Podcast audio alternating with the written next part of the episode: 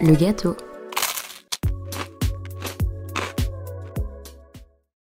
Pour me partager mon expérience personnelle, euh, donc pendant nos années d'études supérieures, euh, parce que oui, pour ceux qui nous écoutent, euh, Romane, Valentine et moi, on s'est rencontrés en études supérieures.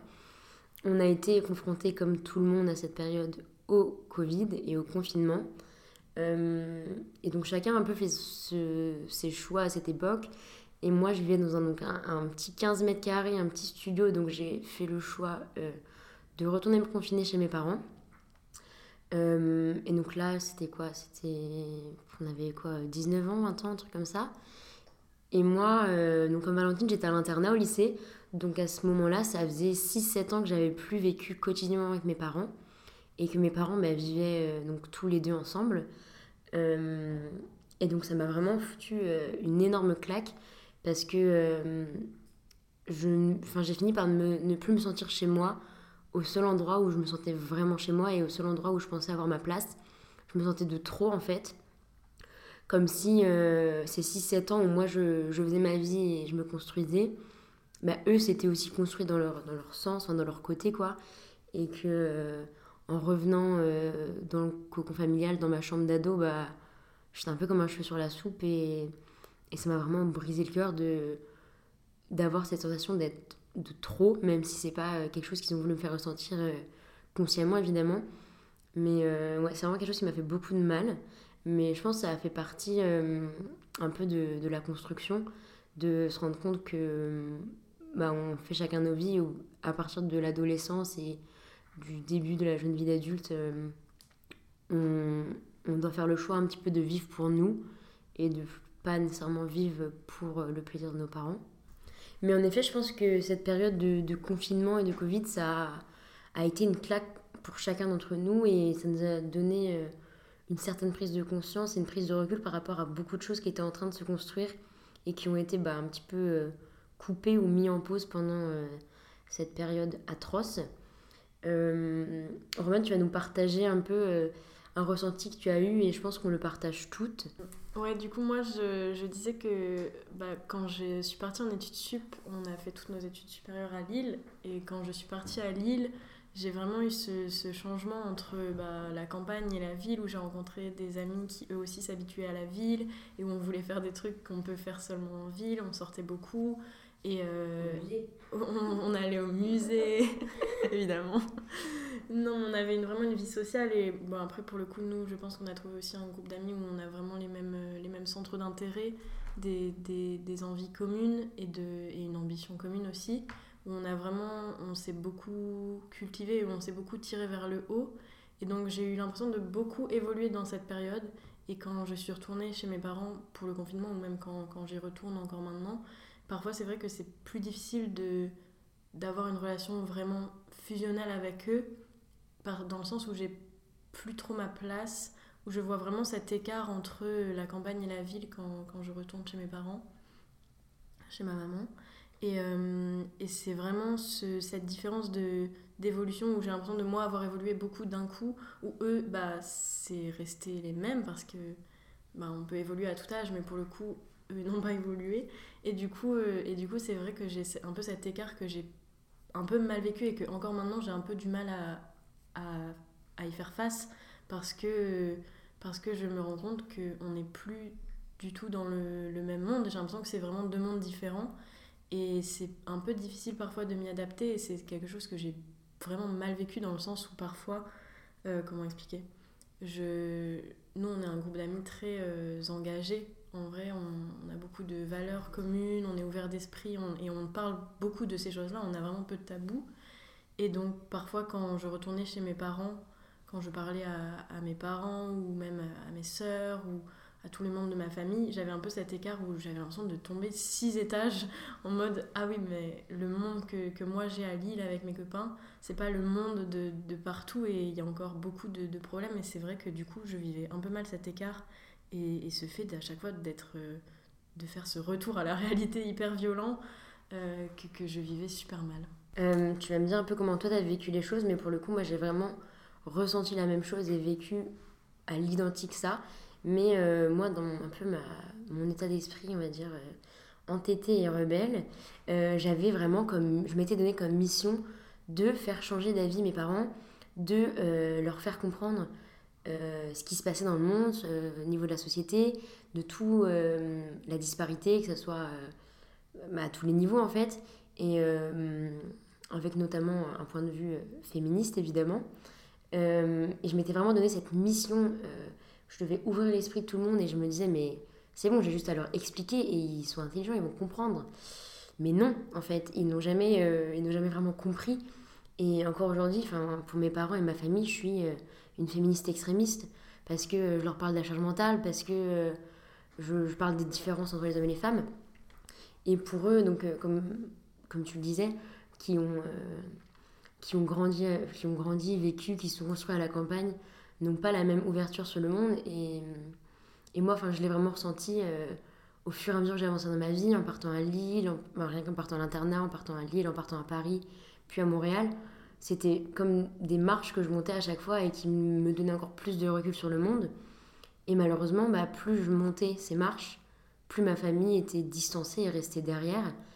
Et plus le retour à la réalité, au repas de famille notamment, ou tout ce genre de moments, était compliqué parce que je devais faire le choix entre euh, bah, asseoir mes valeurs et, crier qui j'étais vraiment, ou, euh, ou bah, faire comme si de rien n'était et laisser passer euh, les blagues racistes, les blagues sexistes et un peu l'ignorance l'ignorance globale, quoi, parce que ça part jamais d'un mauvais, mauvais sentiment, mais le résultat reste le même. Moi, j'ai ressenti ça plus par rapport à, à ma famille, mais pas forcément à mes parents, parce que pour le coup, mes parents ont toujours été très attentifs et j'ai toujours été un peu l'engagé euh, de la famille où j'en parlais tout le temps. Mais, euh, mais c'est vrai que, que c'est un truc qui m'a beaucoup fait souffrir, et surtout récemment, je pense, où, comme tu dis, j'avais besoin de, de, les éduquer, de leur partager mes valeurs, mais euh, je voyais que leur état d'esprit changeait pas, notamment avec mes sœurs ou mes beaux-frères. Et, euh, et, que j'avais un peu ce, choix entre comme tu dis, soit je parlais, mais du coup, euh, je cassais l'ambiance du repas et euh, on me prenait pour l'extrémiste, soit du coup, je parlais pas, mais moi j'avais l'impression de, me trahir moi-même et en plus d'être du coup de pas pouvoir être moi-même. Et j'ai plein d'exemples de moi qui veut parler d'un sujet où on me dit oui bon Romane pas cette fois tu vois. Et moi je le vivais super mal. Et en vrai ça m'est arrivé plein de fois euh, de me cacher pour, euh, pour pleurer parce que j'avais envie d'extérioriser. En fait c'est des trucs qui nous nous touchent et nous énervent. Donc, euh, donc voilà. Et en vrai comme tu dis moi dans, dans ma famille j'ai un peu cette image de, de l'extrémiste. Et parce que parce qu'on parle et on dit, on dit ce qu'on pense mais euh, c'est un truc que moi, du coup, récemment, j'ai appris à, ne, à ne pas faire, malheureusement. Et où euh, je sais qu'il y a des états d'esprit que je changerai pas, même en leur expliquant euh, mille fois les choses. Et où j'ai un peu baissé les bras en mode, bon, tant pis, je peux pas changer leur vision du monde. Mais du coup, ça a aussi mis une distance entre ma famille et moi parce que bah, j'ai plus l'impression d'être moi-même quand je suis avec eux. Et donc, j'ai plus du tout l'impression de, trouver ma place. Et, euh, et voilà. Et euh, c'est ce qu'on ce qu'on se disait euh, juste avant, de, de, ce fait que toute notre vie, on a voulu que bah, notre place, c'était un peu dans notre famille, avec nos parents, avec nos, frères et sœurs. Et où en grandissant, on, se rend compte que notre place, elle n'est pas forcément toujours avec eux, même si on les adore et que, et que ça, reste, ça reste nos proches et on les aime. on se sent beaucoup plus à notre place ailleurs. Et c'est quelque chose qui est pas facile à, intégrer et que et qu'il faut vraiment faire un travail sur soi en mode oui bah c'est pas grave si je me sens plus à ma place quand je suis pas avec ma famille. C'est vraiment difficile à intégrer en grandissant je pense. Mais euh, ouais, toujours au, au, sujet un peu de cette culpabilité qu'on ressent et comme si, on devait faire un, comme si on devait faire un choix un peu entre être qui on veut vraiment être et euh, garder notre place dans notre famille. Euh, moi, j'ai récemment vécu une expérience euh, assez déchirante dans le sens où elle était très positive, mais en même temps elle était très culpabilisante. C'est que euh, cette année, du coup, je suis partie vivre seule à Montréal et sur un autre continent, quoi. Et j'avais fait le choix quelque part de ne pas rentrer pour les fêtes de Noël, là où 80-90% des expatriés, etc., rentraient. Euh, et donc j'ai fait ce choix-là de partir et de faire Noël euh, avec des amis en fait rencontrés ici qui étaient dans la même situation que moi. Et je, suis je me sens un peu coupable quand je le dis, mais c'était le meilleur Noël de ma vie. Parce que depuis ma naissance, depuis mon plus jeune âge, je passe Noël avec ma famille, avec mes parents, mes grands-parents, mon oncle, mes cousines, qui sont des gens évidemment que j'adore, qui sont mes premiers repères, mes premiers piliers. Mais euh, je ressens tous les ans la même, euh, les mêmes émotions quand, quand arrivent un peu ces fêtes de Noël, ces fêtes de fin d'année qui sont euh, équivalents à des ben, rassemblements familiales obligatoires c'est vraiment cette pression à propos de beaucoup, à, différents niveaux. Que ce soit déjà une pression bah, autour de la réussite, il faut que Noël se passe bien. C'est Noël, c'est une fois dans l'année. Il faut qu'on soit heureux, il faut que on passe un bon moment. cette pression autour de, de l'amour, parce que on s'aime et c'est comment, comment on, on se dit qu'on s'aime, parce qu'on ne se le dit pas vraiment, on se le montre. On se le montre notamment au travers de cadeaux. Euh, et moi, tous les ans, euh, même sans être matérialiste et exploser les budgets, des trucs comme ça, moi, tous les ans, je me dis c'était très important pour moi de... C'était très important pour moi de montrer à ma famille, à mes proches, à mes cousines, que, que je les aimais au travers de cadeaux, au travers de gestes, au travers de, choses comme ça. Et je sais que je l'ai vraiment très mal vécu parce que je me suis rendu compte de nombreuses fois que euh, en fait, on me connaissait pas, on me faisait des cadeaux qui ne me plaisaient pas. Et au départ, je m'en voulais. Je me disais, mais Léonie, euh, c'est un cadeau, c'est matériel. tu t'en moques du matériel? Oui, mais ça voulait en dire long. Ça voulait dire, euh, tu as pensé acheter ça pour me faire plaisir. Tu as pensé que ça, ça me ferait plaisir, mais ça me fait pas plaisir. Donc je m'en veux. Je m'en veux de, de te faire te sentir coupable parce que ça me plaît pas. Et euh, il y a vraiment ce truc de, encore une fois, on n'est plus sur la même longueur d'onde, on est différent et est-ce qu'on se connaît vraiment en fait Parce que euh, c'est vraiment une, pression que je ressentais de ben, la famille, c'est ce qui est a de plus précieux, c'est ce qui est a de plus important. Et de me rendre compte que bah, peut-être qu'en fait, euh, ils ne me connaissaient pas aussi bien qu'ils devraient, entre guillemets. Euh, bah, ça m'a fait beaucoup de mal. Et je m'en suis aussi beaucoup voulu bah, de, de, les faire se sentir mal à ce niveau-là, quoi. Parce que bah, nous, ça nous blesse et en plus, on se sent coupable de les faire culpabiliser. Mm, en vrai, du coup, je rebondis sur ce que tu as dit, Léonie, mais moi aussi, avant les fêtes, euh, en fait, en grandissant, j'ai plus eu les mêmes sensations et les mêmes émotions que j'avais avant euh, à l'approche d'une réunion familiale. Donc, les fêtes de Noël, c'est le meilleur exemple en vrai. Euh, où avant, j'étais excitée, j'avais hâte de voir mes sœurs, j'avais hâte de voir mes, parents, enfin, j'avais hâte qu'on soit tous ensemble. Et euh, en grandissant, l'émotion la plus présente, c'était plus l'anxiété, enfin l'angoisse, parce que, parce que je savais que j'allais entendre des choses qui allaient pas me faire plaisir, parce que je savais que j'allais aussi me rendre compte que bah, ma famille n'allait pas idéale, encore une fois, et euh, que j'allais devoir choisir entre être moi-même et, faire face à des commentaires ou ne pas être moi-même et du coup moins intérioriser les choses. Du coup, euh, oui, j'étais beaucoup plus anxieuse qu'avant quand j'avais des réunions de famille et j'avais aussi ce truc de bah je m'en veux d'être anxieuse parce que c'est ma famille et j'ai envie de j'ai envie de passer un beau moment, j'ai envie d'être contente de les voir et je sais que je suis contente de les voir et je sais qu'ils sont contents de me voir donc je m'en veux d'être d'angoisser à l'avance ce moment-là. Sur le papier, c'est censé bien se passer en fait. Oui. Oui, parce que parce qu'avant, j'y allais sans j'y allais sans, sans, pression et maintenant je suis plus euh, je suis plus angoissée et du coup, je me dis est-ce que j'appréhende avant le, la chose et donc ça se passe pas forcément bien? Mais mais je sais pas et généralement une fois que j'y suis en ce moment en tout cas dans ma famille euh, les, dernières fois où on s'est tous réunis je suis super contente de les voir, je suis super, euh, je suis super enfin, contente de partager un moment ensemble. Bon, après, moi, j'ai des problèmes d'anxiété, donc ça, ça, joue aussi, mais et maintenant, je profite, j'ai l'impression de pas du tout profiter des moments que j'ai avec ma famille parce que j'ai peur du moment où ça va euh, me faire mal, où ça va me, me blesser. Et donc, j'ai l'impression de plus du tout profiter des moments. Et là, les derniers moments qu'on a passés ensemble, par exemple Noël, le Nouvel An, etc. Non, pas le Nouvel An, je peux passer le Nouvel An n'importe quoi. Noël, etc. C'est des, des, moments où, au final, j'ai très peu de souvenirs et je me rends compte parce que je suis toujours dans le dans l'appréhension et dans l'angoisse. Et donc, je pense que mon cerveau est en mode nope. Comme euh, on, se le dit, tu vois, on aime tous nos familles, etc. Mais moi, je sais que tous les Noëls, et Noël, c'est vraiment euh, un très bon exemple parce qu'il y a beaucoup de pression autour de ça. Et moi, tous les Noëls que je passe, euh, j'ai beau aimer ma famille tant que je veux, euh, je pleure, je déteste Noël en fait. Enfin, c'est horrible. ah ouais? Ah ouais. Mais en fait, il y a vraiment cette pression parce que euh, donc, tous les ans, Noël, c'est la même chose tous les ans, Noël. Le 24 au soir, on se revient tous chez ma grand-mère. On mange tous les ans la même chose, c'est le repas de Noël. Et il y a vraiment ce truc de faut que ça se passe bien.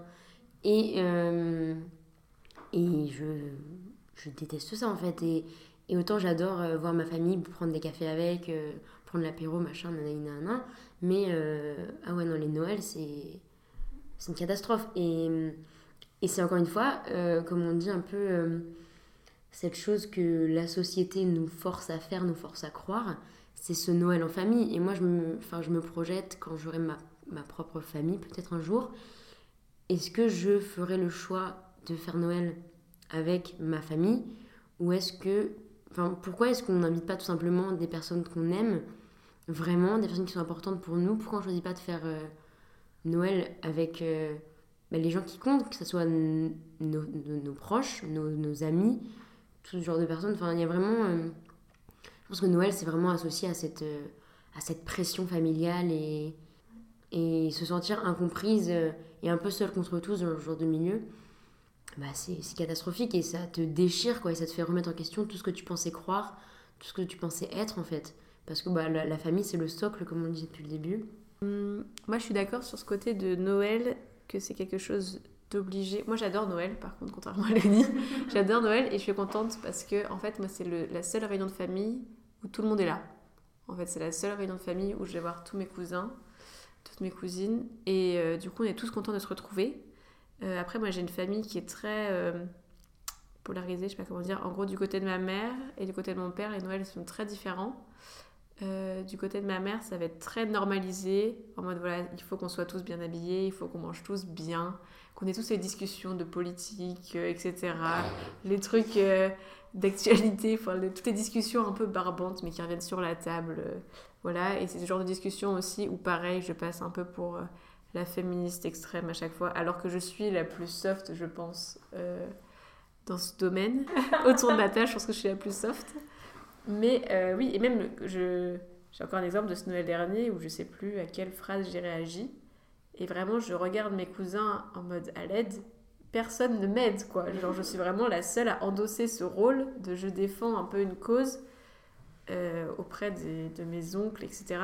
Qui en plus vu qu'ils m'ont collé cette étiquette de rebelle, le prennent à la rigolade et me charrient là-dessus. Me décrédibilisent totalement. C'est ça. Du coup, rien n'est pris au sérieux. C'est ce truc de l'hystérique en fait. Mm, mm. c'est euh, la meuf euh, qui ouvre sa gueule, mais. Euh, c'est vraiment genre, oui, non, mais toi. Voilà. Et en fait, vu que j'ai j'ai quasiment que des cousins qui sont tous. qui ont tous cette version masculiniste un peu. Mm. du coup, ils ne m'aident pas trop sur le sujet. Enfin, euh, ils me jugent pas non plus, mais ils sont en mode c'est ton dos, quoi. Genre, c'est ta lutte et on n'est pas concernés. C'est beau les alliés. Ouais, voilà. Je voulais juste revenir au fait que ouais, j'ai un Noël qui est très normalisé et qui est très un peu dans le paraître, même si je suis très contente de l'avoir. C'est, on est obligé d'y passer et c'est obligé de se dérouler toujours de la même façon.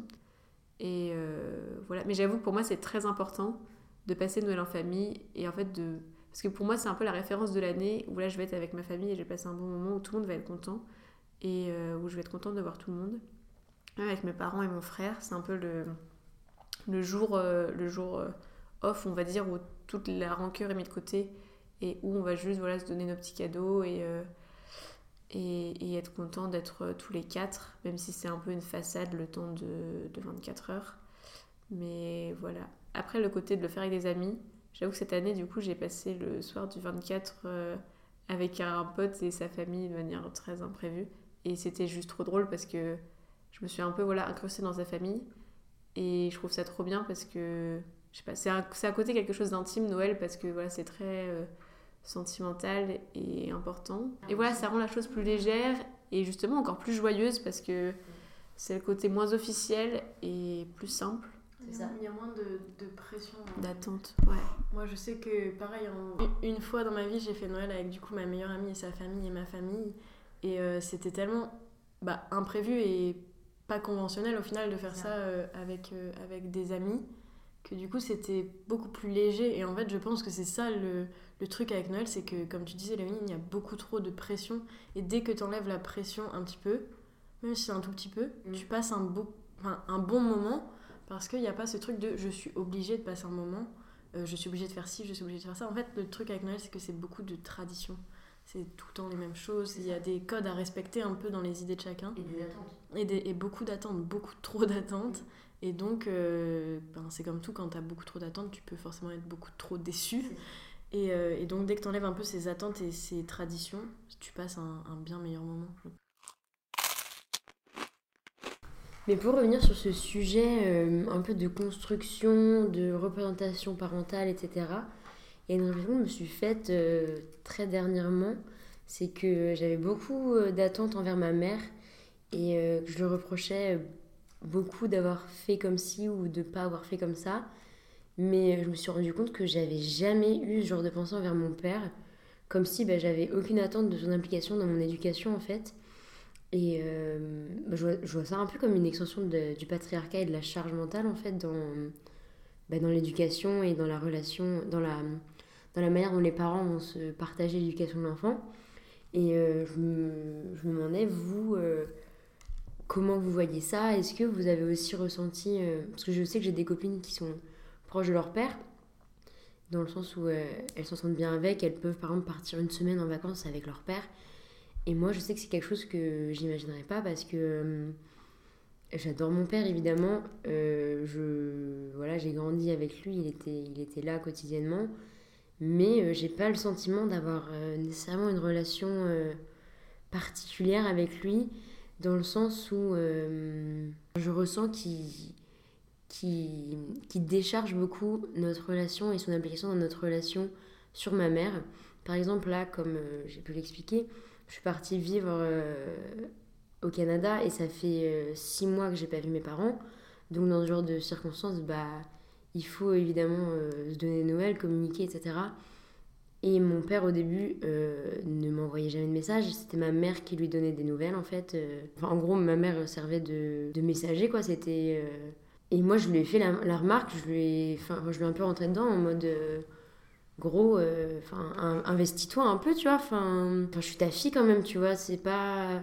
Bon, après, je sais que mon père a pas nécessairement eu des, une représentation familiale et parentale euh, très bonne, même il n'a peut-être pas eu du tout, il me semble. Quelque chose qui est aussi très tabou et dont on parle très peu, bref. Enfin, je me dis, si demain mes parents devaient se séparer et, et, et divorcer ou ne plus s'entendre, etc., mon père, je pense qu'il se prendrait une énorme claque dans la gueule parce que. Euh, s'il s'investissait pas dans sa relation avec moi directement, bah, il aurait plus nécessairement de mes nouvelles. Et ouais, comme je le disais au début, j'ai vraiment ressenti que, que mon père décharge beaucoup sur ma mère euh, par rapport à, notre relation, euh, lui et moi. Donc est-ce que, Valentine, par exemple, tu nous as parlé de quand tu étais jeune, que tu n'étais pas très proche avec ton père, qui était même très peu présent, mais je sais que récemment, cette relation a changé, évolué, et qu'elle est même en ce moment en train de prendre un, tournant particulier. Est-ce que tu voudrais nous en parler et un peu nous partager euh, bah, la manière dont ça se passe quoi? Oui, alors j'ai une, euh, une euh, comment dire? Une image quasi inexistante de mon père dans mon enfance, dans ma jeune enfance on va dire, même jusqu'au lycée. Jusqu'à mes 15 ans, c'était inexistant, on va dire. Enfin, mon père était un étranger, je savais trop rien de sa vie, de ses sentiments, de, on n'avait aucune relation, aucun atome crochu, on va dire. On se parlait, mais. Euh, on se parlait parce qu'on devait se parler, qu'on vivait ensemble, mais euh, on se partageait rien. Euh, comme Léonie, enfin ma mère a le rôle de messager, c'est-à-dire qu'au lycée, comme j'étais en internat, entre bah, du coup mes 15 et 18 ans, j'appelais ma mère très régulièrement, j'envoyais des messages, et c'est elle qui donnait de mes, de mes nouvelles à mon père. À cette époque-là, j'appelais jamais mon père pour prendre des nouvelles comme ça, parce que je savais pas quoi lui dire. Enfin, on partageait rien, donc j'étais en mode, bon bah j'ai rien à lui raconter, il a rien à me raconter non plus, ça, va juste être gênant. Euh, alors que ma mère avait la discussion beaucoup plus facile. Euh, du coup, c'était euh, jusqu'à mes 18 ans. Après, en études supérieures, donc je suis partie vivre toute seule à Lille. Je rentrais toutes les deux semaines, puis je, enfin, je suis rentrée tous les mois, de moins en moins régulièrement. et c'est une période, du coup, entre mes 18 et actuellement mes 23 ans, où en fait ma mère a eu des phases de dépression beaucoup plus intenses et où on s'est rendu compte qu'en fait elle était bipolaire. Du coup, c'est devenu une période, enfin ça a été une période très difficile parce qu'elle s'est fait hospitaliser plusieurs fois. Euh, et elle a eu des périodes très très basses où on a eu peur pour, euh, pour elle. Et moi, j'étais pas sur place, j'étais pas chez mes parents, donc j'étais à distance. Je me rendais pas forcément compte de toute la charge mentale que mon père avait et mon frère qui vivait encore chez eux. Euh, donc au début, j'étais assez impliquée. Pareil, a toujours appelé ma mère quand elle allait pas bien. Même quand elle allait bien, sauf que ces phases donc, sont devenues de plus en plus fortes, c'est-à-dire quand elle allait mal, euh, bah, je suis rentrée quelques fois, mais c'est très fatigant parce que c'est toujours le. Il faut toujours rassurer la personne. Enfin, c'est pareil, de toujours vivre pour l'autre en mode de passer sa journée à la rassurer, lui dire que tout va bien, etc. Euh, en sachant que le lendemain va être strictement pareil. Donc mon père a une grande force psychologique là-dessus parce que c'est extrêmement pesant. Et à l'inverse, quand ma mère va très bien, euh, on n'existe plus. Donc c'est faut prendre des nouvelles, mais elle va juste nous raconter sa vie sans s'occuper de la nôtre. Donc, euh, en fait, si on veut être dans, le, dans son cercle proche, à ma mère, faut vivre pour elle, sinon, enfin, je sais pas, elle s'intéresse pas à nous. Euh, du coup, ce côté très, euh, enfin, très prenant psychologiquement, très pesant et très difficile à vivre au quotidien, ça nous a rapprochés, mon père, mon frère et moi, puisqu'on avait une, lutte commune, entre guillemets, c'était de réussir à faire comprendre à ma mère qu'elle était bipolaire, que c'était une maladie, que ça pouvait soigner, ce qu'elle n'entendait pas, puisque et encore aujourd'hui elle ne l'entend toujours pas, vu que pour elle c'est que passager, c'est que quand elle va bien, bah, elle n'est pas malade. Alors, quand elle va pas bien, bah, elle sait qu'elle est malade, qu'elle est dépressive, qu'elle finit en hôpital. Mais voilà, c'est vraiment des phases euh, extrêmes euh, qui sont très dures, avec lesquelles il est dur de jongler au quotidien parce qu'on ne sait pas sur laquelle on va tomber. Moi, quand je rentre une fois par mois, je ne sais pas si elle va être euphorique ou, euh, en train de pleurer. Et euh, voilà, il faut savoir prendre de la distance pour pas non plus que ces émotions à elle m'atteignent et me ruinent mon quotidien. Et ça, je l'ai appris aussi du coup au début de mes études sup, notamment en en parlant avec mes amis. Et ça m'a beaucoup aidé justement à me à prendre de la distance, à savoir me construire moi-même, différencier ma personnalité de celle de mes parents, de ma mère. Et, euh, et donc le fait aussi, ça a libéré aussi la parole. Enfin, c'est arrivé à un stade tellement important dans notre quotidien de famille que euh, ça a délié nos langues avec mon frère et avec mon père, qui sont très réservés, enfin, on est tous les trois très réservés. Donc au début, c'était pas très fluide, mais ça l'est devenu après. Tu dis, vous êtes très réservés.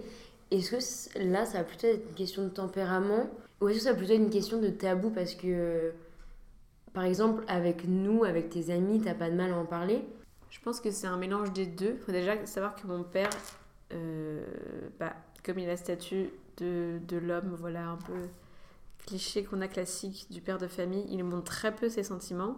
Il a aussi un caractère très calme qui fait qu'il intériorise beaucoup. Euh, après, dans ma famille, on n'est pas très démonstratif, à part ma mère, du coup, qui est beaucoup dans ses phases euh, d'euphorie.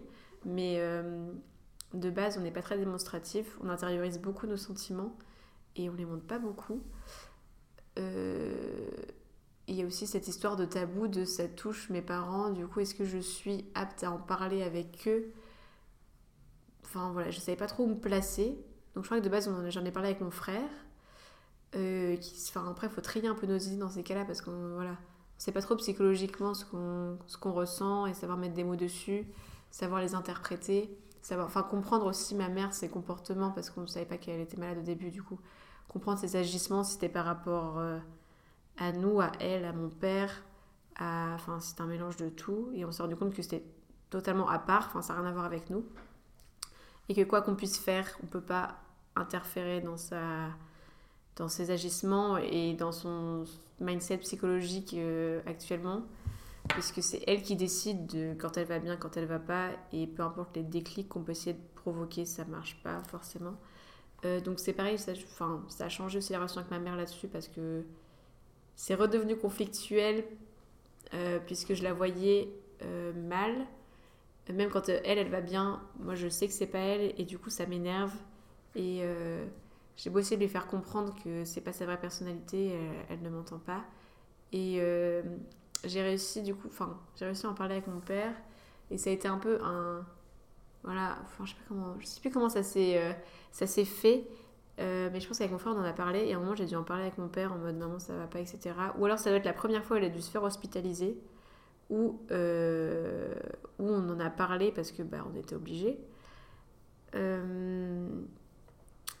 Mais euh, là, enfin, plus, enfin, comment dire, à partir du moment aussi, on lui a dit qu'elle elle était malade et bipolaire. On en a parlé avec mon père et mon frère pour dire oui, c'est vrai qu'elle a toutes les caractéristiques. Et on a essayé en fait de se pousser tous les trois à la convaincre, à trouver des manières de la convaincre qu'elle était malade, à suivre ses traitements parce qu'on s'inquiète tous pour elle et ça nous fait un point commun euh, à tous les trois. Le seul, enfin, c'est aussi, euh, donc c'est un côté positif qu'on se soit rapproché là-dessus et que mon père ait pu aussi euh, libérer sa parole et nous en parler beaucoup plus librement. Aussi, ben, il a réussi à nous parler de sa relation avec, avec ma mère en tant que couple, etc., sans trop en dire parce que voilà, reste les enfants et on va pas tout savoir non plus. mais je pense que ça l'a aidé lui aussi dans le fait de, de voilà, de, nous parler. Je sais que ça lui fait du bien et je sais qu'aujourd'hui, il a envie d'être avec nous et de plus partager notre quotidien. Genre, on, enfin, on va dire, bah, c'est très récent, mais depuis un mois, il m'appelle ou juste pour prendre des nouvelles, ce qu'il faisait jamais avant. Et ce qui pouvait me paraître gênant aujourd'hui est beaucoup plus naturel. Et ça nous fait du bien. Mais c'est un côté négatif aussi, c'est que du coup, à chaque fois qu'on se voit, on va parler de ma mère en fait. Et c'est reste elle l'épicentre euh, de, de nos échanges et de notre relation. Et c'est assez étrange parce que du coup, mon père est revenu enfin, a vraiment eu un rôle dans ma vie beaucoup plus proche et beaucoup plus de partage et de et d'identité où vraiment ça a été mon en fait mon modèle de vie s'est transféré de ma mère à mon père quand j'ai remarqué vraiment les faiblesses de ma mère et que ça allait pas et que du coup mon père a repris le rôle de de personne proche et de enfin de, de mère de famille entre guillemets vu que ma mère était à l'hôpital ou qu'elle n'était plus là c'est lui qui a pris le relais et euh, aussi quand ma mère a ses phases de up euh, par exemple actuellement, en gros, elle lui transmet plus les informations sur ma vie. Et euh, là, vu qu'il a besoin de, vu qu'on s'est rapproché, il a besoin de mes repères aussi, enfin de savoir ce que je fais, etc. Donc, il a repris ce rôle à bras le corps entre guillemets, en mode c'est lui qui se charge aussi de m'appeler, de prendre de mes nouvelles de lui-même, quelque chose qu'il délaissait avant et qu'il euh, laissait à la mère parce qu'il s'est rendu compte que c'était vraiment important. Et je pense qu'il se posait pas forcément la question avant, ni de son bien-être, ni, de son bien-être à lui non plus. Enfin, il subissait un peu sa vie, je pense. Mais euh, voilà, c'était mes enquêtes. Ouais, donc on voit un peu euh, trois grandes phases. Donc la toute première phase euh, où tout se joue un peu comme en tiroir en fait, quand durant ton enfance et, ta, ta petite enfance, où ta mère était très présente, très équilibrée et tout se passait bien, ton père était vraiment absent. Au moment où ta mère a commencé à aller mal, ton père a, a indirectement du coup dû prendre le relais et s'impliquer un peu plus dans bah, la relation qu'il avait avec toi.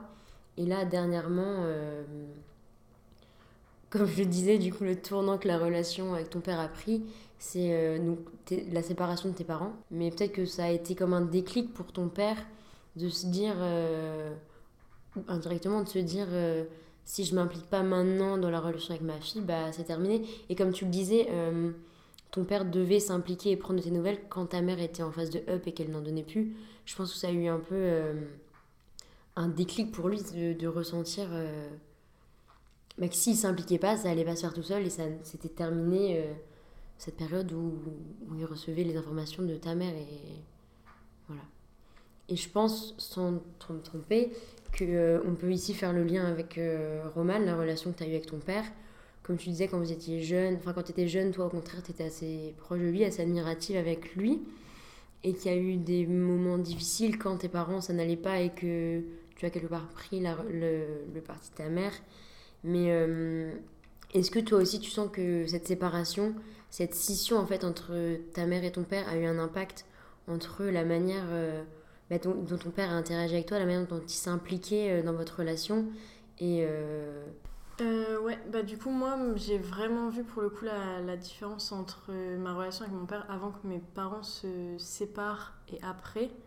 Euh, comme tu as dit, euh, quand j'étais petite, j'idéalisais beaucoup mon père et pour rejoindre ce que tu as dit sur la charge mentale, j'étais un peu, je pense, impressionnée par le minimum que mon père pouvait faire, c'est-à-dire m'accompagner aux sorties scolaires, euh, venir me chercher à l'école. c'est des choses qui pour moi étaient super importantes, alors que c'était des choses que ma mère faisait tout le temps.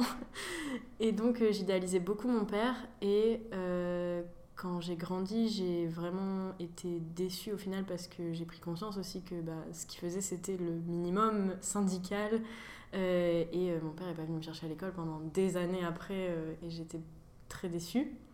Et pendant des années avec mon père, on s'est vraiment pas parlé ou presque pas parlé.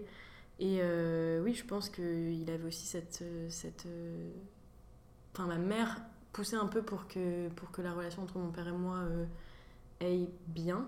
Et elle a fait beaucoup, je pense, pour que ça, ça, ça évolue. Mais euh, quand mes parents ont, divorcé, euh, je pense que mon père a aussi pris conscience que bah, il n'avait pas de relation avec moi, qui on n'avait pas grand chose. Et en vrai, je sais que je t'en avais déjà parlé, Léonie, mais il y avait aussi ce truc de. Il essayait, je pense, de combler un peu ce vide par le, par le matériel euh, d'une façon un peu triste où bah oui, il m'achetait euh, des choses, euh, il payait mon appartement, il payait mes études. Et euh, je pense que c'était aussi un moyen pour lui de combler le vide facilement, sans trop se remettre en question. Et donc, quand mes parents ont divorcé, je pense qu'il s'est plus facilement remis en question. Et il y a eu aussi un facteur clé, c'est que du coup, l'année dernière, je suis partie vivre six mois au Portugal. Et mes parents étaient déjà divorcés à l'époque. Et je pense qu'il a plus vécu la distance que quand j'étais à Lille, parce que je rentrais plus souvent, et donc je le voyais plus souvent. Que là, il a vraiment. je pense qu'il s'est rendu compte que s'il prenait pas de nouvelles, bah, ça serait compliqué de maintenir la relation. Et euh, aujourd'hui, je sens qu'il fait euh, beaucoup plus d'efforts, rien que pour euh, s'intéresser à, à, ce qui m'intéresse, à mon travail, pour faire des choses avec moi. Mais il y a toujours ce truc qui est peu naturel parce que justement c'est un truc qu'on n'a pas pris l'habitude de faire. Et euh, même si ça va de mieux en mieux, euh, je pense qu'il euh, bah, y a encore du progrès à faire, du chemin à faire. Mais il y a ce truc aussi où, comme mes parents ont divorcé, comme je l'ai dit avant, mes parents ont divorcé et maintenant leur relation est beaucoup plus saine, où bah, je suis plus entre les deux en fait, puisque bah, y a, enfin, ils sont plus tous les deux. Donc euh, je suis plus, euh, j'ai plus l'espace pour avoir ma relation avec mon père et ma relation avec ma mère sans que les deux euh, impactent l'une et l'autre. Et donc je pense que c'est plus simple aussi pour moi d'être proche de mon père et de partager des choses avec mon père sans culpabiliser du côté de ma mère et inversement. Même si c'est toujours quelque chose qu'il faut pas forcer mais qu'il faut prendre l'habitude de plus quand on a passé euh, notre adolescence à culpabiliser d'un côté ou de l'autre. Mais, euh, mais aujourd'hui, je pense que bah, du coup, je rejoins sur le fait que tu disais que toi, tu as peur que si un jour ton père et ta mère se séparaient, ton père, euh, ta relation avec ton père se dégraderait ou n'aurait plus de nouvelles. Et pour le coup, je pense que du coup, Valentine peut me rejoindre. Le divorce de mes parents, moi, ça a été un tournant décisif dans la relation avec, avec mon père où bah, c'était un tournant positif justement où il s'est rendu compte que euh, bah, il fallait qu'on ait une relation qui n'avait pas de lien avec ma mère en fait. C'est juste prendre mm. deux relations ces deux humains différents et même si c'est tes parents ils n'ont pas forcément besoin d'être liés et du coup avoir deux relations différentes avec chacun de tes parents. leur, euh, dans leur construction euh, de père enfin en tant que tel c'est que bah, dans le couple c'est ma mère qui était un peu la référence dans la famille etc et vu que mon père n'était pas présent par exemple à chaque réunion de famille tout le monde était en mode bah mon père s'appelle Thibaut. en mode, comment Thibaut, euh, comment ça va? Est-ce qu'il travaille bien? Et tout, il n'était jamais là? Et euh, on va dire c'est toute ma mère qui avait la charge euh, sociale, entre guillemets. Et mon père faisait un peu sa life, voilà, et c'est tout. Alors comme, que... comme si ta mère était un peu sa secrétaire, quoi, au final. Ouais, c'est un peu ça. Et alors que maintenant, qui vont, enfin, qui, du coup, qui vont se séparer, ils sont vraiment deux entités différentes. Et même mon père essaie de se reconstruire en mode Enfin, faut qu'il ait son groupe d'amis, faut qu'il ait euh, les trucs de son côté. Donc c'est pareil, notre relation aussi, elle est plus, euh, plus à travers ma mère. Enfin, c'est qu'il doit créer une relation directe entre lui et moi et lui et mon frère. Et euh, je pense que c'est ça dont il a besoin. C'est aussi que sans ma mère, il perd certains liens sociaux aussi et groupes sociaux que ma mère entretenait de son côté et que lui, bah, vis-à-vis -vis du couple, il était lié à ça. Et que maintenant, il doit tout reconstruire de lui-même. Et je pense qu'il perd une certaine base, mais il gagne en identité euh, de son côté et en, indépendance. Et c'est une grosse remise en question pour lui. Et oui, qui est, bien, entre guillemets, dans notre relation. Et du coup, il s'investit beaucoup plus et il a besoin de s'investir. Et, euh, et c'est bien plus mal. Après, euh, ne faut pas oublier aussi le fait que le but d'une dynamique de couple et d'un duo, c'est de se décharger, de se répartir les choses, évidemment. Mais là, euh, en en parlant ensemble et en peu prenant conscience de tout ça, je trouve ça vraiment inquiétant. euh, bah, le fait que. Enfin, là, on parle pas de savoir comment on répartit les tâches ménagères, savoir comment on répartit les, achats, nanana. C'est vraiment parler de relations humaines et de liens avec son enfant, quelque chose qui est quand même important, c'est pas quelque chose de superficiel. Et euh, c'est quelque chose que, bah, que les. J'ai l'impression que les pères de nos générations de pères ont euh, laissé faire et ont clairement euh, déchargé sur les mères. Et c'est pareil pour les relations sociales. Enfin, moi, je le vois très bien avec mon père. Mon père a des amis, mais c'est souvent ma mère qui appelle, qui contacte ses amis pour les voir et pour organiser des choses. Enfin, c'est vraiment une extension euh, du patriarcat et de la charge mentale. Et ben, qu'on a quelque part normalisé, tu vois. Et j'espère que nous, si un jour on doit se retrouver dans des relations euh, avec des hommes, euh, avoir des enfants et, tout ce qui en suit, qu'on réussira à déconstruire ça et qu'on ne retombera pas dans les mêmes schémas parce que mais ça fait peur et je trouve ça quand même malheureux qu'il faille attendre une scission et une séparation. euh, Enfin, c'est quand même quelque chose de malheureux quand même, une séparation de nos parents, tu vois, pour que euh, le père se dise au bout de 20 ans de relation Ah, mince, j'ai une fille. Faudrait peut-être que euh, je m'intéresse à elle, tu vois. Enfin, Il y a un peu ce contraste entre justement la mère à la charge mentale, euh, la plupart du temps, celle qui gère la relation avec les enfants, avec les amis, avec le, le reste, avec le reste de la famille. Et en fait, je sais pas, j'ai l'impression que c'est un peu pareil pour ton père. Et du coup, moi, ce que j'ai ressenti aussi, c'est que du coup, à force qu'il y ait cette charge mentale, mon père s'est un peu mis en retrait. Et du coup, il y a eu ce truc de. Bah, il était un peu pas dans l'ombre de ma mère, mais euh, un peu en retrait. Et du coup, moi, bah, évidemment, dès que j'avais un message envoyé, un truc à faire, j'allais demander à ma mère. Euh, mes sœurs, c'était pareil. Ouais, c'est un cercle vicieux. Et du coup, en fait, c'est vraiment, ouais, c'est vraiment ça. C'est un cercle vicieux entre, bah, du coup, il y a de la charge mentale parce que bah, on est dans une société patriarcale et que euh, bah, la mère euh, prévoit euh, les soirées, prévoit ce que les enfants vont manger à l'école le, le lendemain. Enfin, vraiment des trucs comme ça. Et du coup, le père a pu son rôle de père, donc il se met en retrait, donc au final on fait toujours référence à notre mère. C'est vraiment un cercle vicieux qui, enfin, je pense que, et c'est pour ça que je pense que dans nos deux cas, on peut dire que c'est le divorce qui a changé les choses, parce que du coup ils redeviennent deux personnes à part entière.